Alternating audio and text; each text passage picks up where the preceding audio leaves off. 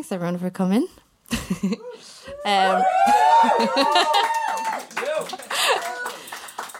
uh, welcome to that very special uh, intro episode of The Music Tricked Me. Uh, we are recording live today, and for this occasion, we've decided to play the jingle live for you. So here it comes.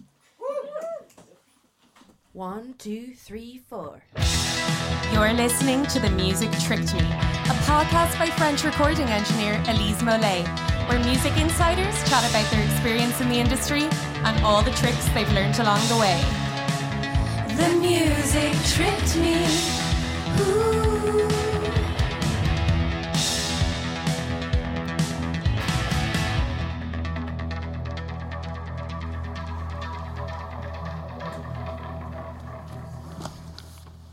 Hello. Oop. Hello, and welcome to the launch of The Music Tricked Me. I'm Shar Dullaghan, a freelance writer, and I'm here with the incredibly talented Elise Mollé, the host of The Music Tricked Me. Elise, how are you? I'm good, thank you. I'm a little bit nervous, um, you'll see, but uh, I'm very delighted to be here tonight, and thanks all of you for coming. Um, thanks, Shar, for uh, hosting this episode with me today. Absolutely. We're switching it up today. Usually you would be introducing and interviewing the guests. However, it's me interviewing you today. yeah, people were just like, "Who's your special guest for the intro episode?" It's like, "Um, very special guest. It's me." it is you, absolutely. So, Elise, tell me a little bit about yourself. Um, I'm Elise. Um, that's a good start. I'm 28. I'm currently sitting in Camden Studios where we're recording this episode. Um, I people want to see it because it's a podcast, but uh, I'm Asian. I was born in Vietnam, but uh, I was adopted when I was three months old. Uh, so I've been raised as a French person my entire life. So I'm actually French, but um, a lot of people ask about my origin, so I thought it was worth mentioning. I record, mix, and produce bands. Um, so that's my main trade, and uh, I talk to my plants a lot, and I have weird dreams. That's it. Incredible. Incredible. So tell me a little bit about your background as a sound engineer. Um, I I was lucky that I always knew that I wanted to be in the studio. I always wanted to be a studio engineer. I tried live, I tried um yeah, being in theaters, that kind of stuff, but it was always like music. I as you could see, I pretend to play the bass, but actually piano is my main instrument. So I was always involved in music. I started piano when I was 7 and I was also quite a technical person, so I liked math and physics and stuff like that. So sound engineering was a great way of having both uh, the technical aspect and the creative aspect of music. I discovered that when I was in high school, someone else was really passionate about sound engineering. And if it wasn't for them, I wouldn't be where I am today. They were so contagious about talking about sound engineering and production. I was like, what is production? So they got me into that, and it was really, really nice. So I need to thank them for that. And in terms of my journey, I started as an intern in Iceland in 2016 after my master's. Um, I went to Reykjavik and I was in a studio called Greenhouse Studios. I was there for a couple of months. And then when I was there, I met a British engineer and he just moved from the UK to set up his studio in Iceland and we clicked. We decided to like work together. So I went to his project studio. Project studio is basically when you build the studio while having sessions and all the money that you generate um, goes into improving the studio. So that's why we did a lot of building a studio from scratch. It was really good. I love acoustics and I'm a very DIY person, as some people know. So it was really interesting to do that. Uh, but then at the end of that year, 2016, I realized having a conversation with an engineer who was in Ireland and knew I wanted to establish myself in Ireland uh, because that's where I wanted to live. He just mentioned that when you're in another country when you're not in Ireland. He was like, that's cool that you're in Iceland, but all the time you're there, you're not in Ireland. You're not making contacts. You're not, you know, establishing yourself there. So I thought it didn't make like a ton of sense to be there. So I decided to move back to Ireland in 2017. The 1st of January 2017, I was like, New Year, new me. so um, yeah, that was a fresh start for the year. It was great. I actually worked in hospitality for that year I was trying to stabilize my finances. I didn't know anyone in studios, so I was like, I don't know where to start. I'm just going to work in a restaurant. And then um, I was earning a good bit of money, and I was like, "Oh, that's great! I can save money." I had no social life as well. I like I hadn't made friends yet, and I was working so much long hours. I saved a lot of money, and I bought a lot of gear. so, uh, looking back, I don't regret at all having done that one year in hospitality because um, I bought my big speakers, um, a lot of things, and in October 2017, or, maybe the summer, an offer came up on Facebook. Um, I think it was maybe on Recording Ireland. It's like a Facebook group that sound engineers and musicians from Ireland are, uh, can be part of. And there was an ad that said, uh, looking for someone between 18 and 24 years old for an apprenticeship in that studio called Analog Catalog in County Down beside Newry. And I applied for it basically, got the job. So moved to Newry had a fun experience in Newry for like a few months, and I was like, "There's nothing. There's no, you know, no venues. There's no. There's like maybe one cinema. There's not much happening in Newry." Um, so I moved to Belfast after that, so I could be like closing off to the studio.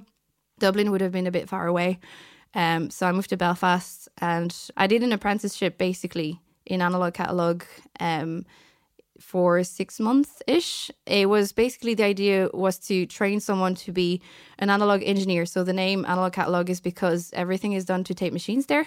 There's no computer. So I think uh, Julie, who runs the studio, was looking for someone who didn't have a lot of experience with digital, so they could actually learn from scratch the process of analog recording. And after those six months of apprenticeship, I became freelance, but I kept working mainly in the studio.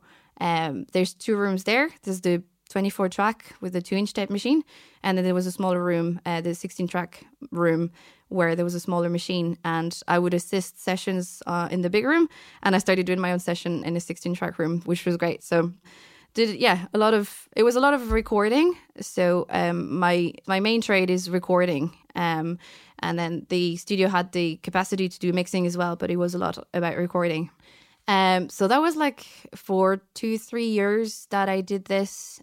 Great experience. And from that point, basically, I thought that people still prefer to record digitally.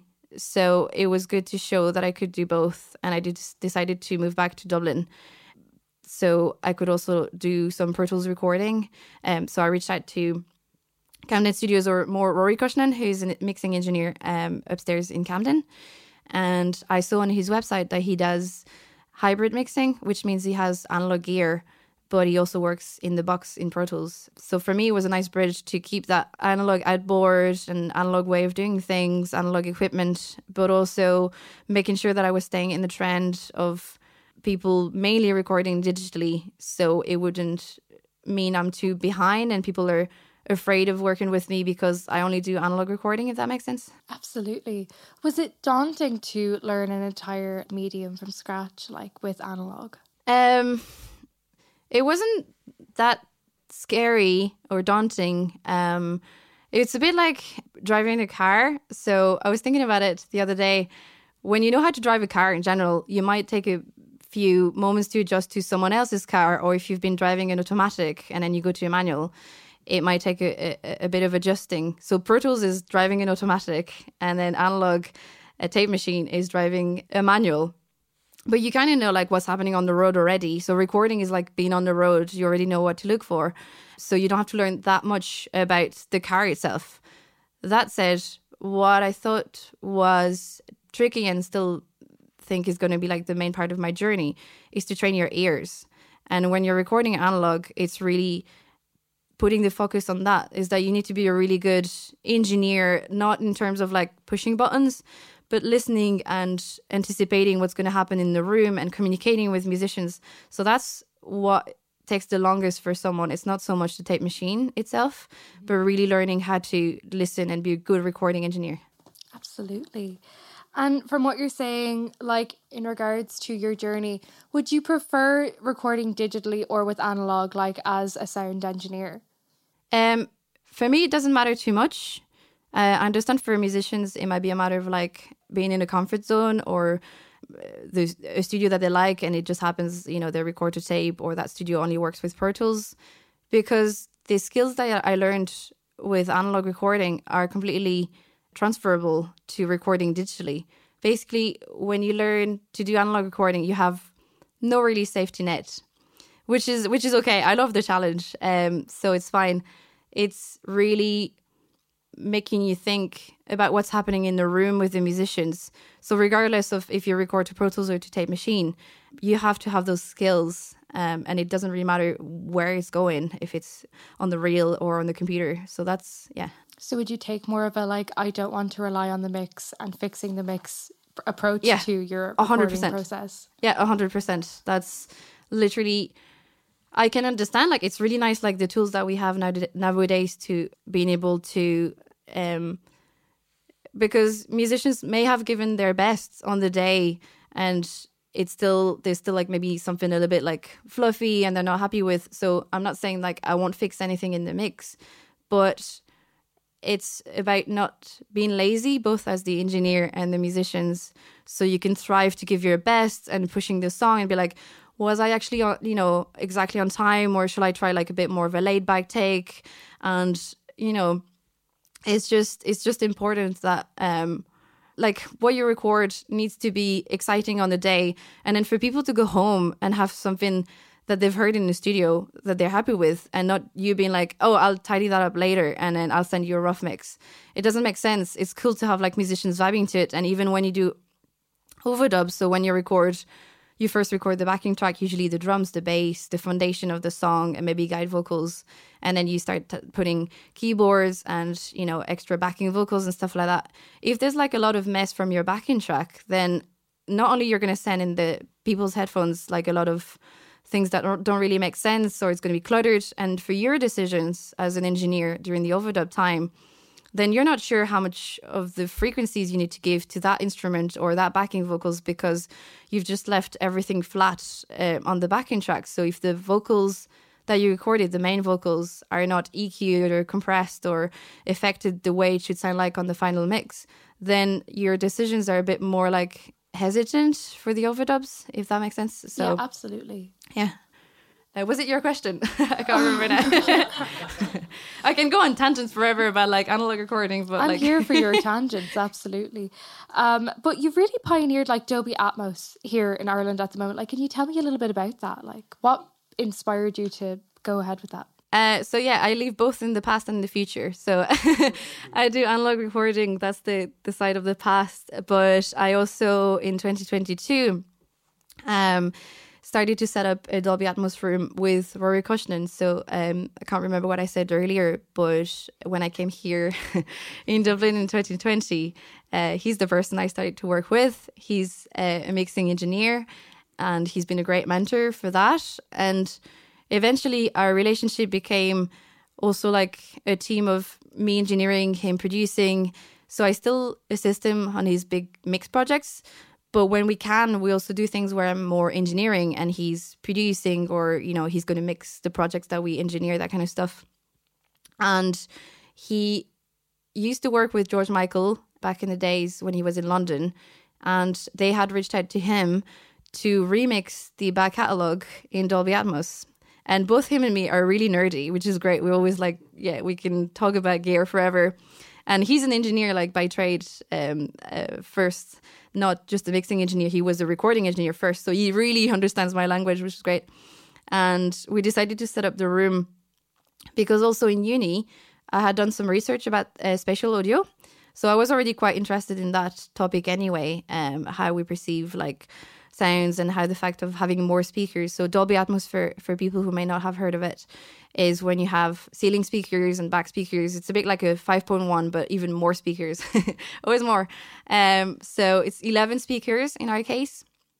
Four ceilings, two sides, two rear and then two front. Uh, am I forgetting um oh there's three three front, sorry.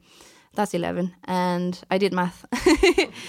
um so that was like the uh, around Christmas between 2021 and 2022. We're just like, let's do it. So we just like started setting up the the speakers and trying to make sure they're on phase. That kind of that kind of things you have to think about when you set up the Dolby Atmos. And then we were sent the stems of George Michael back catalog, and it was amazing. just listening to just the bass, just the drums, and then George Michael's vocals isolated was just like, oh my god. Um, so it's a remixing job. It's not like you have to mix you know, EQ and compress and process. You just have to rebalance things. But it's really interesting for your brain because the number of speakers really influence how you're going to mix and balance things. And um, on a technical side of things, uh, the, my scientific side was really like triggered. It was just like, ooh, cool. Like, how do we make this work? And, you know, um, and it, the software itself is quite complicated. So you have to like really understand what's happening. Um, I know Alex in the control room right now will understand the pain that it was to like set it up all. but uh, we managed and it was a great experience. Um, so yeah, check out the George Michael in Dolby Atmos. I cool. mean, George Michael is an incredibly like it's it's incredible that you have that artist in your repertoire. Like, what other artists have you worked with recently? Um, so not in Dolby Atmos, but uh, I engineered uh, the Blizzards, uh, Ronan Keating. I worked with Noah, who are in the room. Uh, I worked with Gilherme, also in the room. Worked with the Fae, also in the room. All my friends are here tonight, and um, we mixed also LeAnn Rimes, Sam Ryder, uh, when I was in Analog Catalog, I worked with Junior Brother, Melts, Aoife Wolf, Bui. So there's been like a lot of different genres and people involved. So uh, yeah, I've seen a lot of different artists. And uh, yeah, it's a real hodgepodge of sound, honestly. I like it. Like my little sweet spot is alternative music, indie, prog rock, that kind of stuff. But um, I'm classically trained, so I do recordings of classical music as well. Um, I go back to France from time to time with a um, an engineer called Alban Moreau, and he's like one of the top notch engineers for classical music. So I assist him for engineering um, when I go there. So I do it like from time to time classical recording, and then a lot of like folk in analog catalog because it's very like uh, prone to work with tape, uh, indie and folk, and then here in Camden, because it's in the city centre, it's going to be a lot of rock bands and you know um, uh, people coming for for pub stuff, uh, vocal production. So yeah, I've seen like a lot of broad things uh, over the years. But sure. what's next for you? You know, do you have any specific goals you want to work on over the next year? Uh, more prog rock if I can. Alternative. I want to make noise, loads of noise, have a lot of fun. Um, I still work with Noah and the Fae and Gilherme I mentioned earlier. Um, I work a little bit with Bressie from the Blizzards uh, on his solo project as well. And the idea is that maybe I can bring back a bit of tape machine recording in the equation. Uh, I don't know. I don't want to force it to anyone, but trying to explain what that analog recording mentality can be, um, how it benefits the artists, and without them having to worry about it. So if I take charge of putting those skills in place in the session, then they will benefit from it without having to worry too much about the tape machine, if that makes sense. So I'm trying to like set that up um, slowly but surely this year. I was doing a lot of mixing last year, but this year I'm going back to my passion recording, getting bands in the room together, slay some songs and just like you know making music that we're really excited about um i love still doing like vocal production someone coming just to do overdubs or you know working on a pop track um it's really interesting to do that as well but really like where i get my kicks is really having the people in the room and just be like yeah, let's make music. And then you come back in the control room and you just push all the faders, like, yeah, sounds cool. Yeah. so, after working in the music industry for the guts of the last seven years, what inspired you to make the music trick to me? Like, how did the podcast come to life? Oh yeah, we're here to talk about the podcast. Yeah, hey. but tape machine star. Um, do you want the actual answer for that question? Yeah, go on. so the idea didn't come from me. A lot of you know, I'm going to give the credit fully to Paul Caffrey. He's a person I met actually in Camden Studios. I was recording his audiobook last year. His book is his book is called if I try to remember correctly, the work before the work, hidden habits, elite cells, professionals used to outperform competition. So it was like about increasing your your cells, and it was like a very businessy thing. And it was like two or three days of recording. So we went for beers and a few chats. And he was really interested in the studio. He was like, Oh, that's so cool. And what do you do? You work with Ronan Keating and the Blizzards. So cool. I was like, So he was really interested and great to chat to. And then I was just like, well, what about you? What can you tell me? What, how can I increase my business as a self-employed person? Because I only started recently and, you know, what can make me stand out? And he was like, let me have a think. And he came back the following day. I was like, he was like, I had a look. There's not a lot of podcasts about audio engineering. Um, have you thought about that? I was like, no, I haven't. And initially I was just like, can I do a podcast? Like, how would I do it? Would I have the time? Um, how how would that benefit me? What can I inject in it? And what started as his idea became like a genius idea. It was like, hold on a minute, like I'm not from here. I'm not from Ireland, so I never have the chance to connect with people. Um, if I do a podcast, I can just reach out to people and be like, "Oh, I'd love to interview that. Uh, I'd like to interview you about your studio, or you know, this album you released, or you as a tour manager, what it, you know, what your job involves." Uh, so being able to reach out to more people in Ireland, that was the first reason why I thought it was a great idea. Then the second thing was that I'm gen- generally very curious. So I go to you know the conferences for Ireland Music Week or Output Festival. Absolutely, yeah. Um, I always go to them, and I think as much as I love microphones and I can nerd about it for a long time, I don't want to know just about that. I don't want to be an engineer that's just coming in, in the studio and just like, yeah, whatever you do with your single after, I don't really mind because it's really it can be almost heartbreaking. Some people spend so much money in in studio time and then you want to support them. You want them to do well because you know it's their blood sweat and tears that they put in their music. So i don't want to be just an engineer who's like got no idea how to help musicians i work with. So i thought like the podcast would be really expanding my knowledge about the music industry because it's moving so fast as well with like spotify. And i'm just like how does spotify work? And what does it mean to be on a label? Why are so many people self-releasing now and I needed to have the answers to those questions for myself and then for others. Um, so that was the second reason why I thought it was a brilliant idea. And then the third reason is because I'm a woman in the industry. I come across a lot of people who are just like, yeah, let's try to work towards making the industry more inclusive. And do you feel like you're a part of it because you're a woman in the industry? And I was like, well, I don't. I've been lucky to not feel like I was a woman in industry. I've never been like discriminated for that. But obviously, I would love to support uh, women and gender expansive people. So the podcast will be a good channel for that because I can choose which guests I'm interviewing and I can inject my values in the podcast. And another one of my value that I think is also coming through when I go to Ireland Music Week and Output that kind of things, they're really um, underlying the importance of mental health nowadays. I think COVID and the fact that there's less stigma about talking about mental health helps people talking about it more. And I was like, I also want to talk about it because I really advocate for mindfulness in my personal life and in work. I need it because you can go mental. Like it's really, it's a hard industry to be part of. Um, so you have to really look after yourself.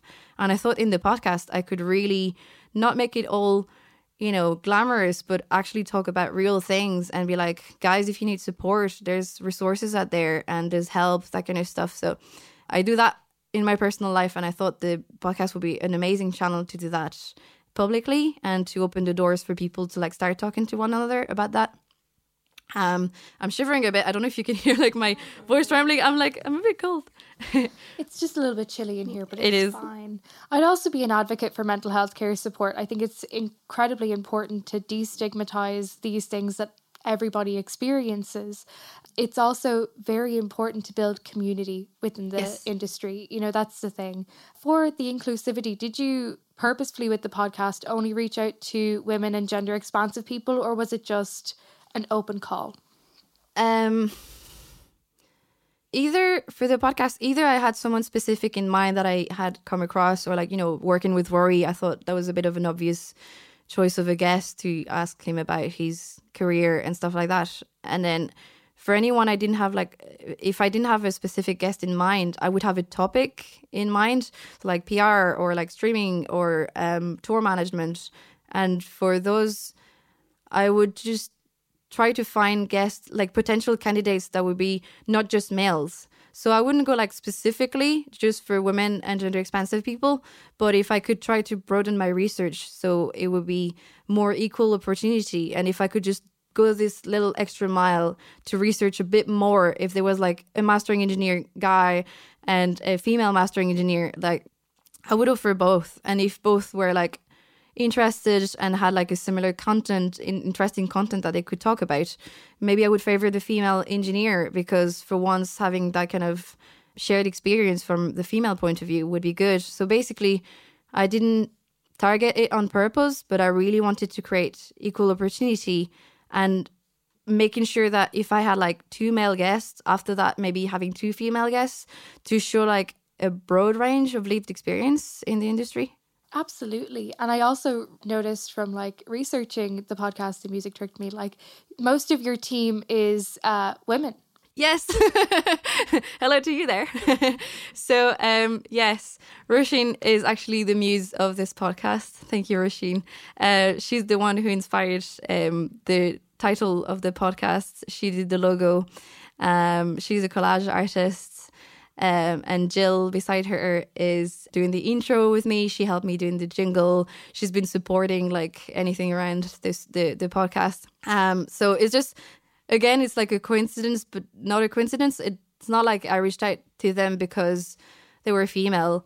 It's because they were great. I love their art. I love their input, their energy. But it just happened they were women, and I think there's something also between women that's quite a symbiotic energy. Um, but there's Jordan also. Uh, don't forget you, Jordan. I'm taking that moment to like thank the team actually because um, I wouldn't have made it without them. So it's been really, really good to have their support. And yeah, on the inclusive side of things, there it turns out we're all like either queer or, or allies, and that also helps this idea of like inclusivity and making it collaborative as well. That was one of my values. Yeah, it really complements the ethos of the podcast, an idea of like creating community for everybody. Absolutely. I don't think you can like be the best version of yourself by yourself. You need the input of other people. You learn so much from others. Like, stop, you're going to make me cry. uh, we learn so much from one another all the time. And that's really important. Like, um, that's what people sometimes miss recording just at home by themselves. They don't, a lot of people after COVID came back to the studio and were like, oh my God, it's so amazing to like bounce off ideas with your friends and like other musicians so they can tell you like oh have you thought about that hook? Or you know maybe we should change the drums here. And then you don't have that if you're alone. And that's really something i advocate for is that collaboration. And i don't know it's just yeah it's so like enhanced experience when it's shared with others for sure. Absolutely. But the main question is what is the purpose of the music tricked me? Who is this project aimed towards? The podcast is aimed primarily towards artists. Um, so a little bit with the idea of like someone starting in the industry uh, or even someone established and they don't really know where to start in terms of like knowing a bit more um, what they're getting into basically. So it would be for artists primarily. That said, I'm an engineer, so there's a lot of like nerdy, takey questions that I, you know, can't help asking sometimes. So I think for engineers it can be good as well, as I said. So it's not just like knowing about microphones, but knowing what the industry means for the people you're working with, the musicians. For producers, it's really good as well. Anyone interested to make a career out of being a tour manager or you know working in PR, um, they can also tune into those specific episodes so they can know more about it and have the um, the experience of someone who's been established doing that job for like a few years. Um, and it's also like for people outside of the industry, I think, because a lot of my friends back at home, they're just like, we have no idea what you do. Like, what's your job? And I'm just like, well, maybe with the podcast, you'll know a bit more and then when I thought about it, it's not just for people in industry because um, the podcast is going to talk about how we consume music and how we use technology in in any type of art or in general in our personal lives and um, how to look after your mental health. So I think that's topics that can speak for everyone. Absolutely. It's kind of like breaking that proverbial glass ceiling between like industry knowledge and industry practice almost you know what i mean like breaking preconceptions of like what is there before yeah that's that's the idea like i actually realized a lot of things by doing the podcast that i was not aware of and i'm just like if i didn't know then there's probably a lot of people out there who don't know either and it's just like and yeah, we all love podcasts. It's just like you stick that on your commute journey and you discover so many things in just a short amount of time. And there's nothing better than hearing the experience of someone else, like um, sharing their yeah, their their tips and what they've learned, their do's and don'ts. Um, so that's that's what it's about. You have like a plethora of quite well known names featuring on this podcast, the likes of Steve Albini. What Yes. was it like to actually sit down and speak with someone like Steve Albini? Um, Steve Albini was great. I learned a lot. Actually, it's probably one of the episodes that stayed with me the most because he's a recording engineer as well, which is obviously the closest to what I do. Um, and he expresses a, a view that's quite not heard of is that you shouldn't think always about making a career out of your music. You don't have to think about it as a career. And I was like, wow. And as a recording engineer, he said that not in our episode, but in other interviews that he's done in the past, he's got a gynecological approach to his work because he's not getting turned on by like the people he's working with. And I was like, what? And I came home with.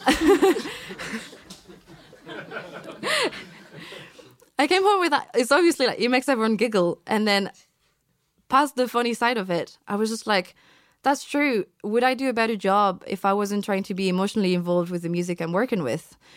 Uh, the answer is no. I need. I think I, I'm still that person who's very emotionally involved with the music I'm working with, but it had to make me think this way differently. But he's a great, great person. He, we're on the same wavelength in terms of trying to do things in a very ethical way, building that community. Um, he's trying to make it for other people. It's not about himself at all. He's really trying to help others, and even if his views can sound quite harsh. Like some people say he might be a grumpy person. I didn't think he was grumpy at all. Quite the other way around. He's very generous with his time, with you know how much he shares with others. Like there's plenty of interviews he's done before, but it was just making sure that it was still up to date and if he had changed his mind and what else um, he could put in the light given like the um, expansion of streaming services nowadays that kind of things. So that was good. It made me do a lot of research actually. I read a lot of his stuff watched a lot of his interviews and and again it, yeah it really made me think um, because his view is very different from the one that other people might have. You know he doesn't really like working with labels. He thinks that there's a lot of factors that can block your uh, creativity if you're trying to be part of that big market. If you're It's trying like to make it, navigating capitalism as an artist. he's also like very anti-capitalist. I, from what I gather, and I join him on that. So yeah. I can't wait to tune into the Steve Albini episode. Who else can we expect to hear from on the podcast? Like, what kind of guests are ahead of us? So the nice thing is that there's guests from all over the world. There's people from Ireland, uh, from the UK, from the States. They're from all ages and genders, and they're all like doing very different jobs. Because I'm trying to not have people who um, maybe like for for that first batch of episodes having like um, one guest for each of their kind of field.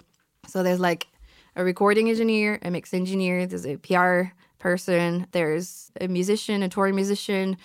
Uh, it's going to be a singer songwriter. There's someone who runs a music venue. There's a tour tour manager, a promoter rep, that kind of thing. So yeah, um, I don't know if you would have heard of the people just yet, but you will you will hear about them uh, via the podcast. Uh, there's Rory Cushnan, so from Camden, the engineer I mentioned earlier. Uh, Kath Hurley from Liverpool, she's the one who runs the music venue. Mud, who's a French tour manager here based in Dublin. Lottie Field, who runs the Miloco Studios in London. Um, so I went to see her in London, which was great. There's going to be uh, Meg Tarquinios. She's the former head of curation of Spotify. So she's going to talk about playlists and curation. Um, I'm probably forgetting people, but you, you'll discover them as the podcast goes on. So Were you familiar with your guests before you started recording, or was it a process of making connections with new people as you went along?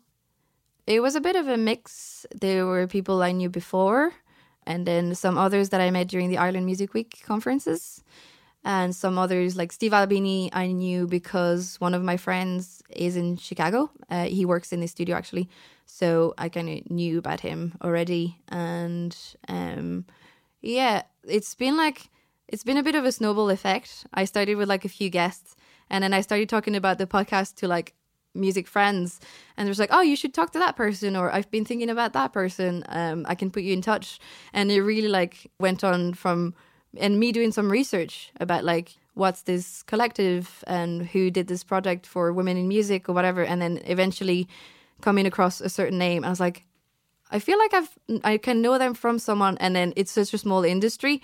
They know someone that I know, or you know, it's just like uh, even the ones that I didn't know before. It was kind of like really quickly. It, it felt like I knew them. Um, apart from maybe the people from the states, but people from the UK and Ireland, uh, really, it's a close family. And in regards to like the structure of the podcast, did you have like a specific formula in mind, or was it just like a go with the flow type beat? Um, there was not like a set structure for the episodes. I did a lot of research for each of them, so I kind of knew what questions I wanted to ask. But then, depending on, their answers, there was loads of questions popping while we were chatting. So, and when I was like putting the episodes together, I just realized that I probably like actually provoked it without realizing it. But they're kind of like doing it in two parts there's usually a first part where they talk about their job so like you know what it's like to be a, a mixing engineer or what it means to be um, an artist manager and then they have another section of the podcast where they talk about a cause they support or a message that they want to convey about the industry or a bit of an analysis about what's happening currently in the industry. So maybe the best example is kath hurley um, who's this artist manager i was talking about. She does talk about how to find the right manager for you and what she can do or can't do for her, her artists, how to prepare for a release, that kind of more factual, objective things. But then she started to talk about like the music venues that she runs in Birkenhead beside Liverpool. And she talks about the the future of music venues and how so many of them closed in the UK and how music venues should change the way they're doing things now because it's really hard to stay open. And on top of that, she talked about being more inclusive in the industry. She talked about not just women in the industry, but how to create allies in the industry, how to have men understanding what it's like to have that experience as a non-male person in the industry, which was amazing. And then she talks about mental health. She talks about like how Brexit impacted people and touring. So you know, it's been like a lot of people talking about their jobs, uh, so people can have a better definition of each person's job.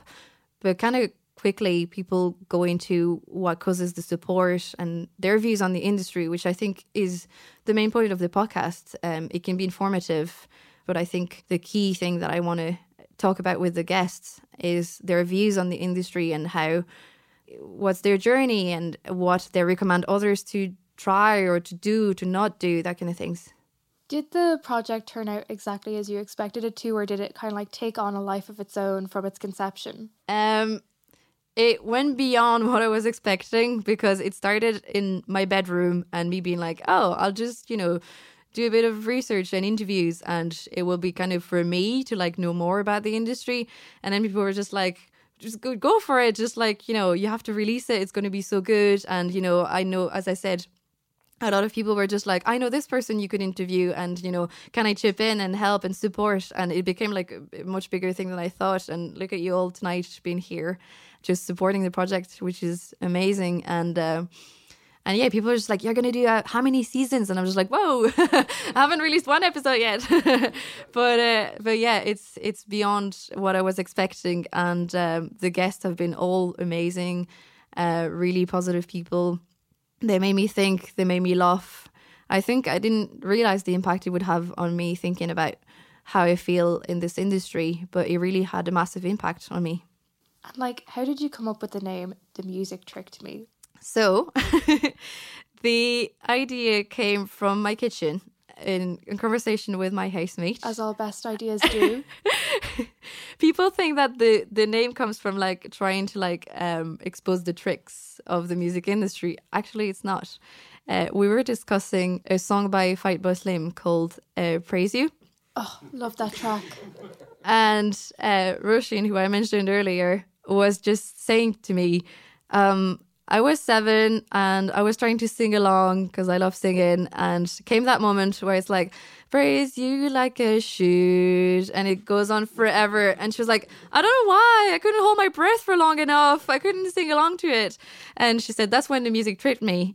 And it tied in with an idea that I had the previous year where um, I love listening to records, and when I hear like production tricks, like things that catch your ear, and you're just like, how did they do that? And I initially wanted to start an Inst- Instagram page about that, and I was like, I have no time for that. I'm way too busy. I'm going to be the only one interested in that. No one is going to like, what? Why doing this? Um, Completely untrue. But continue.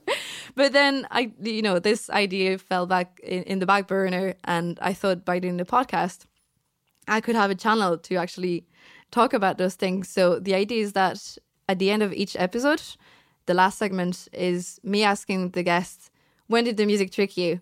When did you have those moments that you listened to a record and you was like, what the hell happened? Or you went to a performance and you were just like, what have I just seen? So there's going to be a Spotify playlist actually for the podcast where I'm going to put like all those records that people mention that they were just like, you know, mind blown or something weird happened. So I'm all in for that. So that's that's where it comes from. Well, Elise, when did the music trick you? I knew you were going to ask me that. Uh, how much time do you have? Um, where do I start? Um, I knew eventually someone would ask me this question. I have a few. I think if you do kind of in chronological order, when I was like a, a kid and I listened to Green Day, American Idiot, and the songs were going in one another, and I was like, "Whoa, that is so cool!" And I discovered, you know, some people might say no, it's not a concept album, but I think it's a concept album, and the fact that it's stories and it was just flowing into one another. I would argue that it's a concept it is, album. isn't it? Yeah. uh, in that same era, I was listening to um, "The Diary of Jane" by Breaking Benjamin. I'm a rock girl. Very good. Do you know that the snare at the beginning, the snare sound is not the same as the snare when like you know there's like this little intro. yeah. There's a specific snare sound, and then when the band kicks in, like it's a different snare, and I was like, "Whoa!" I Didn't know that. Exactly. Me neither. And I was like, wow. Um, but that's like more rocky stuff than in the I can talk about music, you know, parts, not just like production tricks. When I listened to Steve Reich, I went to one of his gigs maybe seven, eight years ago, and they played Pulses uh, from the album Music for 18 Musicians. And it's like, so there's two pianists, or one pianist, I can't remember, but they basically play the same part, piano part, but slowly, slowly but surely, they start like uh, shifting the second part like by a few milliseconds. So initially it's synced, and then it started like not being sync anymore, and it's it's pulsing. That's why it's called pulses, and that is like brilliant. It's just genius. Uh, in the same kind of vein, if you listen to Blood, Blood Flood by alt-J, the cowbell that the drummer plays, I always find it's a random pattern. I can't follow like what he's playing on, on the drums, and I've tried like several times. I wish I could play the track right now. I'll play it after for you guys, but you're just like I have no idea how he's playing. Like if he's got an actual pattern in mind, or if he's like playing completely randomly. Um, still time for more? Yeah, Okay. absolutely. Uh, the Power of Equality by Red Hot Chili Peppers has two drum kits in it, pan left and right. I was like, wow, that's pretty cool. Oh, I think there's a level 42 track as well that starts with two snares panned on left and right. And I'm just like, this is genius to put two drum kits. Um, what else? Oh, Buena Vista Social Club, that eponymous album.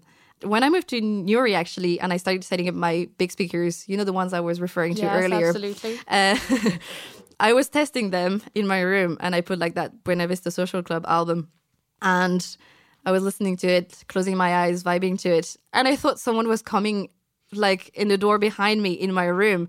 It was because the album was recorded live with all the musicians together. There was no overdubs, I think, or maybe there was, but like the main thing is that it was recorded in a room together. So you must hear like someone like opening a door or something. And I thought like the spatial of like the recording was so realistic that I thought someone was coming in my office.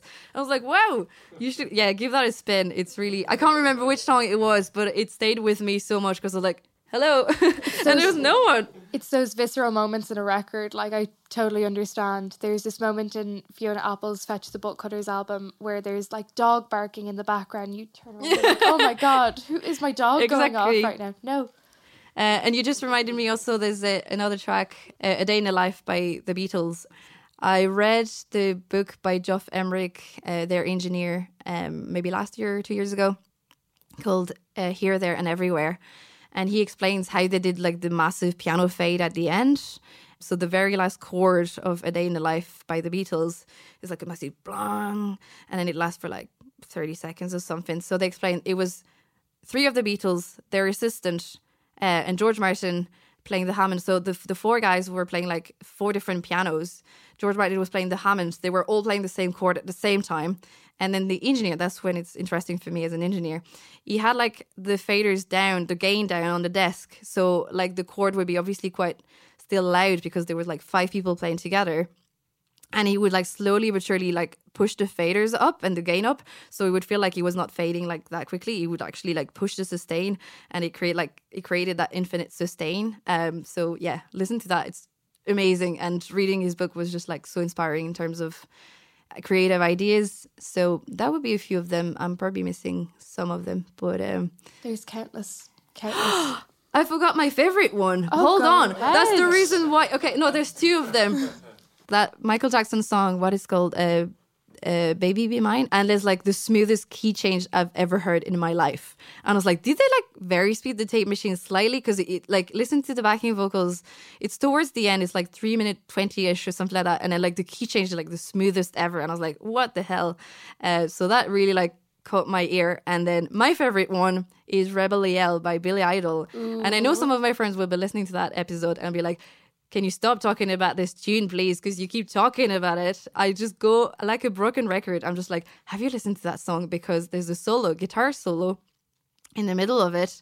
It sounds like a guitar, like a, a, a pistol, um, kind of doing like, I do it really badly, sorry. Yeah. it's a reverb it's an effect that they push to the max and it sounds like a pistol gun uh, and and it's just a guitar going to an effect and i'm just like wow. So like yeah that's uh, yeah i almost forgot it but that's my favorite by far. Um Incredible. Before we turn to the audience for questions, can you tell me when the first episode is going to be released? the first episode is going to be released on the 2nd of march. I'm very excited about that. We're going to release this uh, intro episode at the same time as the first episode with rory kushnin so i'm really excited about it. Beautiful. Thank you so much, Elise, and I'm incredibly excited for the launch. Thank you so much, Shar. And then, yes, uh, I'm very welcoming your questions. If you have any, please feel free. Uh, I think I forgot to mention a few things as well that I might. Um, We can cut this out in post. the industry is fake. It's all fake. So, um, like, just why Ireland? Why did I move to Ireland? Yeah. Um,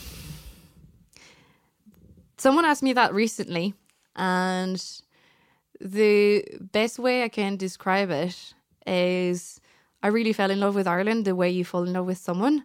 So sometimes you can't really explain why exactly, but you just have like a gut feeling that it's the right place for you. So um, I first came in Dublin when I was 19 ish. Uh, I was interning in Whelan's uh, doing some live sound, and I was living with Irish people, and I just fell in love with Whelan's and Dublin and living with Irish people, and yeah, it was literally that falling in love with the people here first.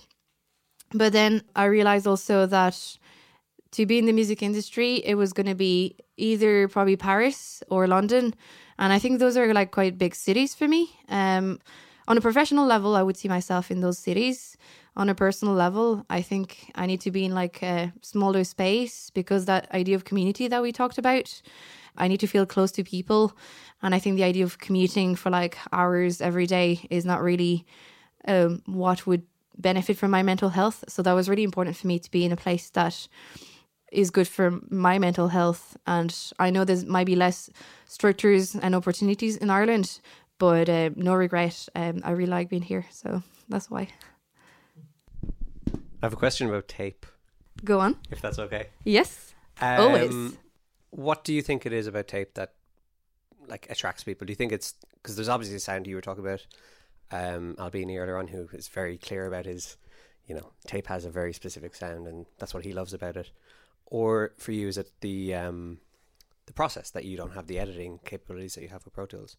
So, is is the sound of tape the sound, the actual sound of the sound, uh, the audio going onto the tape, or is it the fact that you can't edit it to death like you can on Pro Tools?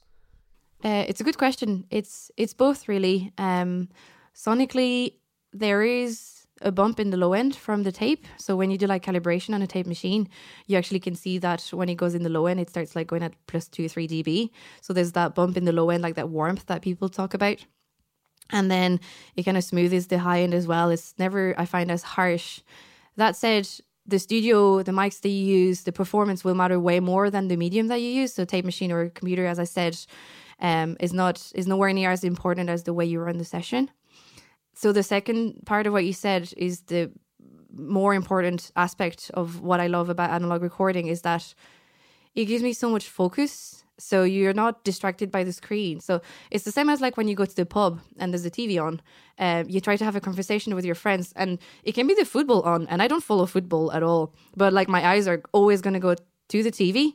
I can't help like looking at it, and because there's a screen, I'm just like attracted to it. And I think it's the same in the studio. And it gives a lot of discipline because of that, and the fact that you can't, as you say, edit. You know, um, you have less that fixing the mix mentality that forces you to, um, well, first prepare like how many tracks you're gonna you're, you're to use. If you need like 16 track 24 track the reels have like a finite um, time on it so you can run like 30 minutes on a 15 inches per second reel. So you have to tell you have to know how long are the songs uh, you need to know how many overdubs are going to go on top of that because otherwise you're going to run out of tracks so you need to, it forces you to have that conversation beforehand with the musicians, which I think we should have anyway in digital. You should communicate and say, like, what's the tempo for that? And, you know, uh, what is your vision for that song? So it forces both the artists and yourself as the engineer and producer to think ahead. Um, and the other aspect of it is like, it's making sure things sound good in the room and adjusting things as you go. So if the musicians need to play a different dynamic, they need to um, do something different, or even like it almost puts like a magnifying glass on things to record to tape that you have to be really careful about details because you can't fix things as much. So you have to push yourself to like the best and really anticipate things and be more ingenious in your uh, ways of working around things. Um, you don't have the computer as the backup. Uh, you don't have the session saved and the recalls and that kind of stuff. So you have to be really careful about everything. And I think for your brain, it's really powerful because you're doing more because the machine doesn't do everything for you. So that's what I love about analog recording. But there's also like, yeah, a really nice sonics coming from that. And the fun thing that uh, when the song is appropriate to do so, you can vary speed as well. So it's really cool. You can do backing vocals that sound like the Chipmunks, or you know, really low vocals, or you can like detune the Beatles. Like I don't know if you watched the um, McCartney three two one documentary uh, on Disney Plus, and he says that there was a solo that he couldn't do. So they half sped like the tape and he was like playing half speed. And I was like, yeah, that's grand. I can play the solo half speed. And then they sped it back up. So it's like really like handy to have those tools as well. So you can be either creative or work around problems with it um, thanks to it. So yeah. Elise, you've worked with so many different artists and so many different people. And studios can be very vulnerable and intense spaces as well, long hours and many personal- personalities. How do you navigate studio tension or issues within the studio on a personal level rather than a technological level? That's a good question. Um, that's why I do need to be careful about how I feel in my personal life because you kind of bring it in the studio with you. Um, so I think just the same way I would be with friends. It's just like listening to the other person a lot, and everyone is going to be so different. So that's why it's dangerous to have like formulas. Um, I go in every session thinking like, you know, the person is going to feel different, or um, the weather is going to be different. For that, you need to adapt. So it's really about making sure that you catch the small details of it's one o'clock. Maybe people are hungry. Whatever you can feel for you can be true. It's probably true for musicians in the room with you. Um, and also, the thing I want to do this year and I started doing is to record myself. Um, so I'm not a performer. I like making music for the craic, but what I try to do more is do backing vocals on like friends' tracks or record like a, a, song for my friend's wedding and just putting the headphones and trying to play guitar. You saw me trying to play bass tonight and stuff. It's like, how does it feel to be a musician and to be like oh, I need to nail that take. I'm so stressed. I'm like, uh, the headphones feel quite claustrophobic. I can't hear myself really well. The drums are too loud. I need to have that experience on the other side to put myself in their shoes. So I kind of try to be also um, recording myself so I can understand what artists are going through. But just, yeah, generally it's about mm, paying attention to people, making sure they're fed, they've slept, slept okay. They might have something in their life you're not aware of um, issues at home or whatever, and understanding what the song means to them as well. So having a bit of an understanding of their background as a band, or I like to discuss lyrics. So I always print lyrics, um, so I can keep track of like, oh, we need to redo that line, or you know, what do you mean by, do you want to enhance that word, that kind of thing. So it's really also understanding the piece of music that's been that's been played. Um, I think is an important part of it. Um, it's music after all that we're doing. So. What about the um, how often can we expect the music tricked me?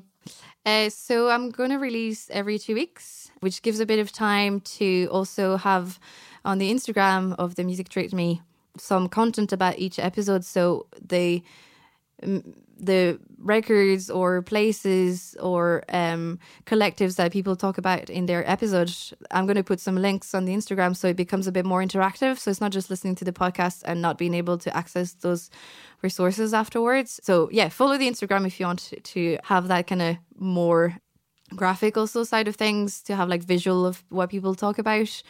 But yeah, every two weeks. And where can we hear the podcast? Where can we expect what streaming platforms will it be available on? Uh, it's probably going to be released like um, wherever available. Um, I think Spotify is my main um, mm-hmm. because, as I said, there's going to be that Spotify playlist as well. So it helps me connecting things. But it's going to be like also back at home in France, people listen to Deezer and a lot of people listen to Apple and I, can host it also on the website, themusictrickme.com, just to have the episodes on the website. And I just remembered what I wanted to say about the future of the podcast because a lot of people say, like, what do you see next for it once it's released? And it's because I was talking earlier with um, Hot Press and they asked me that question. Um, and I was saying, well, the idea is that once it's released in the wild, it's still that idea of community and collaboration. I want people to like come to me and be like, I love that episode, but I thought this one was maybe a bit hard to understand, or I love this person to be interviewed. Uh, hello, I'm an artist. I have no idea what this job is. It, you know, uh, can you do an episode about that? So I really want people's input. It's not about me. I really want to hear what content people are willing to have. And for that reason, having the Instagram and the website, the email is for people to really reach out so they can be part of it as well. Like, as I said, it's going to be a beautiful project if we're all part of it. So feel free to reach out, definitely. Absolutely. And I see there's one question from the crowd. Yeah, I have a question. Um, who's your dream guest to have on this podcast? That was another question from Hot Press, and I was like, I don't know. I actually dream big, Elise. Who do you want well, to talk to? To be completely completely fair, since he's asked me that question like half an hour ago, I thought I don't have expectations on a guest. Every person, like I interviewed someone who's 26 and is only starting in the industry, and that was as valuable to have her input as it was to have Steve Albini's. So there's not like a dream guest because you know they have achieved more. It's not maybe how I see things for the podcast. It's literally have the door open for anyone to share their views and without prejudice of how much they've done in their career. So um so sorry if that's